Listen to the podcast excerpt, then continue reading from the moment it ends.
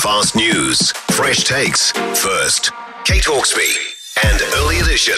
Thanks to digitalboost.co.nz. Free training and support to boost your business. It is 20 past five uh, Friday morning. Well, Hawke's Bay's water park, Splash Planet, is closing over the summer for the first time since it opened in 1998. You guessed it, due to COVID.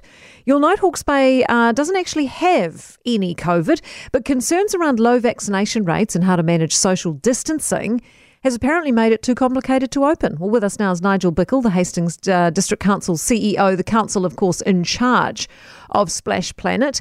Uh, morning to you. Morning, Kate. How we are you? keep getting told, um, of course, Nigel, that we've got to get double jabbed to have a normal Kiwi summer, but it's becoming clear it may not be as easy as that. Yeah, no, unfortunately, it's a really difficult decision. Um, Splash Planet's really loved by the community, number one tourism attraction in Hawke's Bay over summer. But obviously, we have to operate it to the current level two restrictions, which means you know, maximum of a thousand people a day. So the, the risks for council were um, obviously public health and financial. So operating it under uh, restrictions would have cost the ratepayer a million dollars.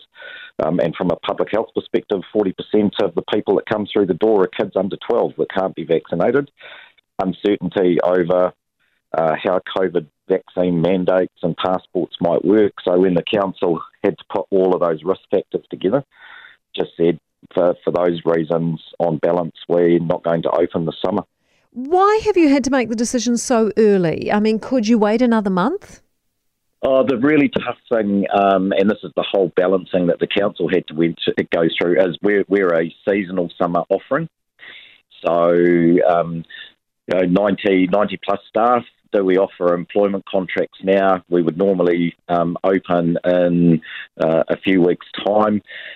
And, and as, as you say, what the uncertainty is at the moment, um, the chances of being at a level one or a green in this new traffic light system um, anytime soon is pretty remote. Um, but actually, some also some downside risk that um, you know when COVID does arrive in the Hawke's Bay, if we have tighter restrictions, having employed 90 staff, then the financial costs of the ratepayer would have been uh, two and a half million dollars as opposed to a million dollars. So those are all the factors that were in play in terms of making this decision. Right. For those unfamiliar, the theme park's a big deal for the region. I mean, how much income does it generate?